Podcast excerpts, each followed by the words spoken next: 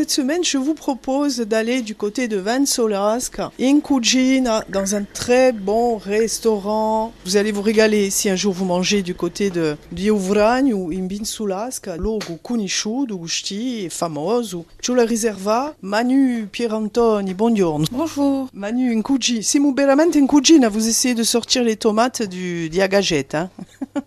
e bumade pesano uso beso. Alors les tomates elles viennent du jardin. On a un petit potager en dessous de l'auberge où on a toutes nos tomates. C'est des anciennes tomates corses. C'est une variété de tomates corses. C'est mon père qui garde les graines et qui récupère ses graines tous les ans. Il plante ses tomates et tous les ans il fait ses graines pour planter ses tomates. Il est agriculteur. C'est-à-dire qu'en étant fermier aubergiste, il faut avoir 51% de ce que l'on produit dans l'assiette qui doit venir de l'agriculture. Et nous, étant maraîchers, on a tous les légumes. Vous êtes en préparation a zarze i bumade, cusse bumade qui deve essere un delizio. Yeah. Ma di un delizio. Quanto ne mettite? Tutte? Yeah, yeah, yeah. E metto tutto. Più non ne mica sai. Ne mica sai. Più non ne mica sai. Dopo la deriva. Vous êtes en train de rincer les tomates du jardin. Les tomates bio, hein. On met aucun pesticide, rien dessus. Hein. Elles sont un peu cabossées parce que c'est les vraies tomates. Elles sont un peu cabossées parce qu'il les faut vraiment mûres pour la sauce tomate. Ah oui, d'accord. Il faut des tomates bien bien mûres. Il faut toutes bien les laver. Vous avez des raisins. Je travaille uniquement le soir. Si vrai baramadina berazer. Tout a giornata. D'avoir une auberge eh, così, un, un c'è tempo senza far nulla. Non, c'è tempo senza panone. Perché dedici ou di va di su, su? Alors, ça c'est mes parents qui ont ouvert une ferme auberge il y a 31 ans de ça. Et j'ai toujours travaillé avec mes parents, j'ai toujours aidé mes parents. Et j'ai repris l'activité il y a un peu plus d'un an. C'est une affaire familiale, c'est une ferme auberge. C'est une affaire familiale. Vous les avez toujours vus travailler, vos parents alors Toujours, je les ai toujours vus travailler, j'ai toujours vu la ferme auberge, j'ai vu la création de la ferme auberge parce que moi j'étais jeune, hein. j'avais 15 ans. C'était en quelle année C'était en 92, chambre 92, ça a été. Vous mettiez déjà la main à la pâte Oui, je les aidais à servir. Moi, j'étais plus en service. Après, de temps en temps, je passais en cuisine. Et j'ai toujours vu ma mère cuisiner, donc euh, j'ai suivi un peu les traces de ma mère dans la cuisine. Qu'est-ce que vous faites de, de bon in de uvragno Quelles sont les spécialités? alors, on fait les storzabrigi, on fait le veau olive, la scaccia au fromage frais, les beignets, on fait la soupe, notre fameuse soupe corse. La soupe corse, ça doit être demandé. Ben, on la fait tous les soirs, aussi bien l'été que l'hiver. Il y a des plats qu'on ne sort jamais du menu. C'est la soupe corse. Bon, après, il y a la charcuterie. On a un menu qui est assez long, assez varié. Et euh, la soupe corse, c'est un, un plat qu'on ne sort pas du menu. La soupe corse, on donne quelques ingrédients des azupago, ça y est, au marigourde, un mot maman et végé à sa santé bon. La véritable soupe corse, on l'a fait avec le skink ou du, du avec des morceaux de prisouto à l'intérieur. Moi, je mets bon, tous les légumes, hein, tous les légumes qui peuvent vous passer sous la main, mais il faut qu'elle cuise vraiment, vraiment longtemps et à petit feu. Il faut qu'elle dégage euh, ses odeurs. C'est assez long à faire, il faut pas être pressé de dire je mets une soupe et dans une heure je la sors du feu. C'est feu doux en fait. Il faut la mettre à feu doux, ouais. il faut que ça cuise vraiment longtemps, longtemps, longtemps. Après, tout dépend de la quantité que vous avez, Oui. bien sûr. hein. Et dans les légumes, qu'est-ce qu'on peut mettre Dans Manu les légumes, tous les légumes qui vous passent par la main, les blettes, les poireaux, les carottes, euh, même des tomates si vous avez, des pommes de terre, du chou, tous les légumes que vous avez sous la main. Vous mettez de, vous mettez de, de l'huile, euh, quelle huile Pas d'huile. hein, Je d'accord. cuisine sans huile, Sans quasiment sans huile. Voilà, je travaille vraiment. euh, je mets euh, ben, de la tomate et après je la couvre. Je mets vraiment un beau niveau d'eau. Je la couvre et je laisse cuire vraiment longtemps. Mais il faut la laisser cuire couverte.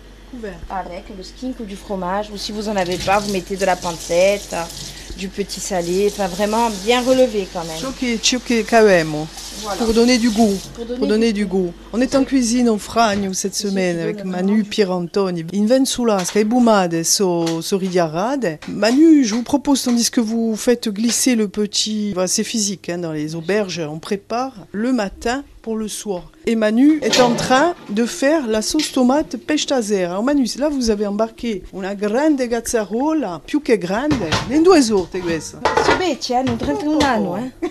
Hanno. Tout vous.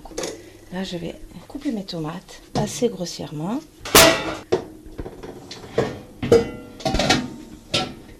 Voilà. on découpe les tomates et, après, moi, je vais lui faire son soufri, tout. Et je vais le mettre, mais après, avec euh, le persil, le basilic, l'ail, le sel, le poivre. Voilà. Pas d'huile. Très peu, très très très très peu. Quand je fais la sauce tomate, un petit peu pour lier après les l'assaisonnement. Voilà, vous voyez, quand elles sont mûres comme elles sont belles. Et c'est ce qui fait une belle sauce. Après, je vous emmènerai voir le jardin si vous voulez. Ah oui, on va aller dans le jardin tout à l'heure. Rien qu'en les voyant, ces tomates, on se dit qu'il n'y a pas besoin de grand-chose, effectivement. Non, parce qu'elles sont très, très, très goûteuses.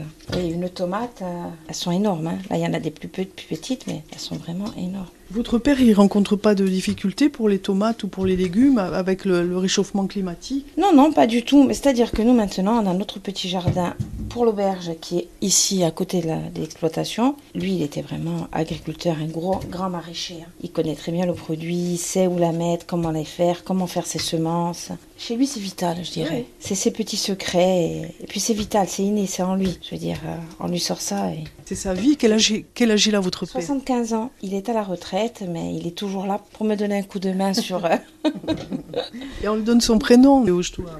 François-Antoine. François, François Dufragne ou François Garilli. Eh oui, François Dufragne. Et. D'ailleurs, il est à la retraite et ici, tout le monde le cherche. hein. Il fait son petit tour tous les soirs à l'auberge, oui. Vous demandez des conseils? Non, on le cherche parce qu'il a toujours eu euh, un très bon rapport avec les clients. C'est sa marque de fabrique aussi. Je veux dire, tout le monde vient et, et François, il n'est pas là. Alors, on va voir François ce soir. C'est une identité un petit peu. Le Fragne, c'est c'est vraiment ma mère en cuisine, la grande cuisinière, et François en salle qui faisait le relationnel.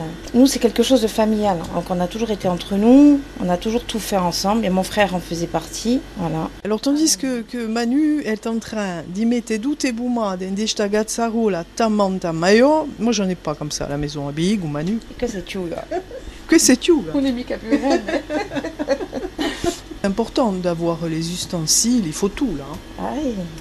Après, c'est-à-dire que quand on va cuisiner, il faut tout avoir à portée de main. Et c'est le conseil. Hein. Il faut manquer de rien. Si vous allez courir à droite à gauche, partir chercher quelque chose, c'est pas forcément euh, l'idéal. Ça retarde hein, aussi. hein. Et après, quand on cuisine, quand on sait qu'on a du monde le soir, parce que je travaille sur réservation, on est toujours prise par le temps. Là ce soir vous avez du monde? Oui. Oui. Et Pienne. J'ai du monde, je sais pas encore si c'est plein parce que j'essaie de pas trop regarder le cahier de réservation. Oui, sinon ça va vous Sur stresser. Je fais après, moi je.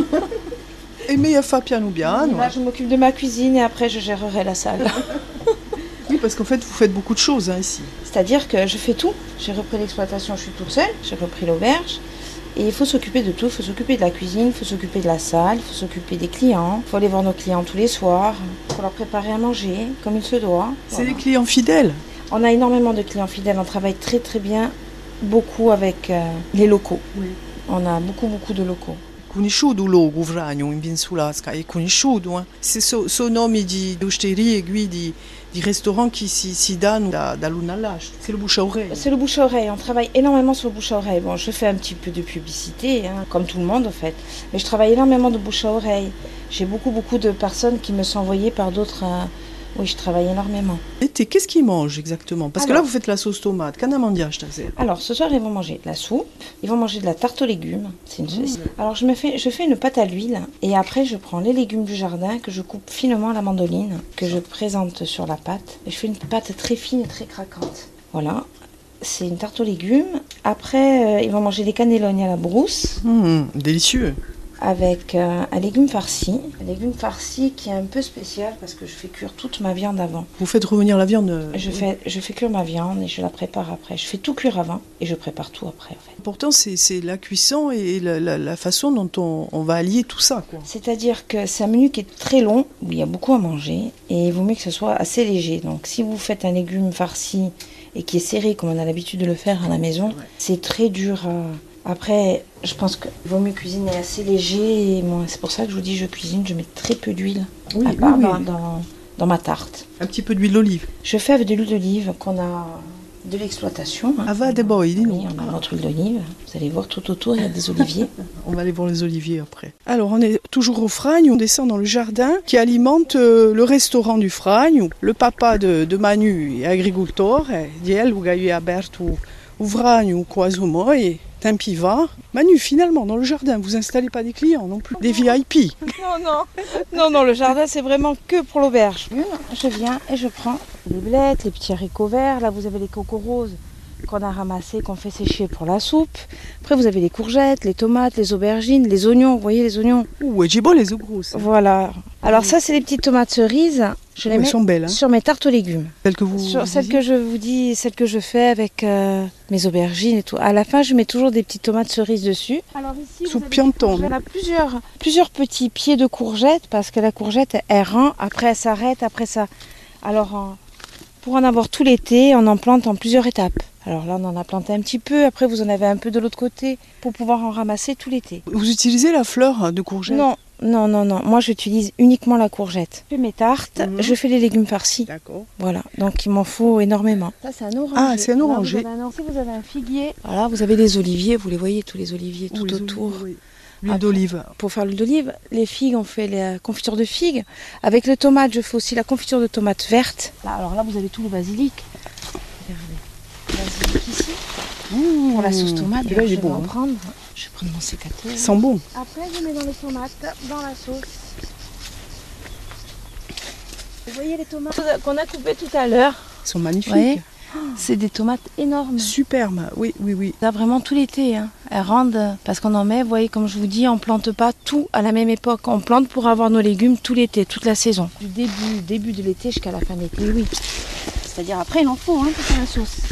Donc là, vous prenez le. Là, je ramasse mon basilic pour faire ma sauce tomate. Basilic, je le mets à la fin. Enfin, pas tout à fait à la fin. Je laisse bien cuire mes tomates, je laisse bien lâcher l'eau. Une fois que j'ai sorti mon eau, je mets mon ail, mon basilic, mon persil, je mets tout après. Oui, que tout est à dégorger. Voilà. Le jardin, il est superbe. Il est très vert, avec des arbres un peu tout autour. La chance que vous avez, c'est très vert, hein, la casinca. La Kazinka, c'est très vert. C'est c'est un endroit. La Kazinka, je pense que c'est un, un des rares endroits où on peut avoir tous les arbres fruitiers. On arrive à mettre des cédrats. Vous avez des cédrats aussi On a un cédrat, on a tout. C'est un endroit, on peut, on a, regardez, là vous avez les oliviers, vous avez bon, tous les arbres fruitiers, vous avez euh, les châtaigniers. C'est un endroit où vous avez de tout. Les noisetiers, châtaigniers, c'est vraiment. euh, on est vraiment dans une belle région.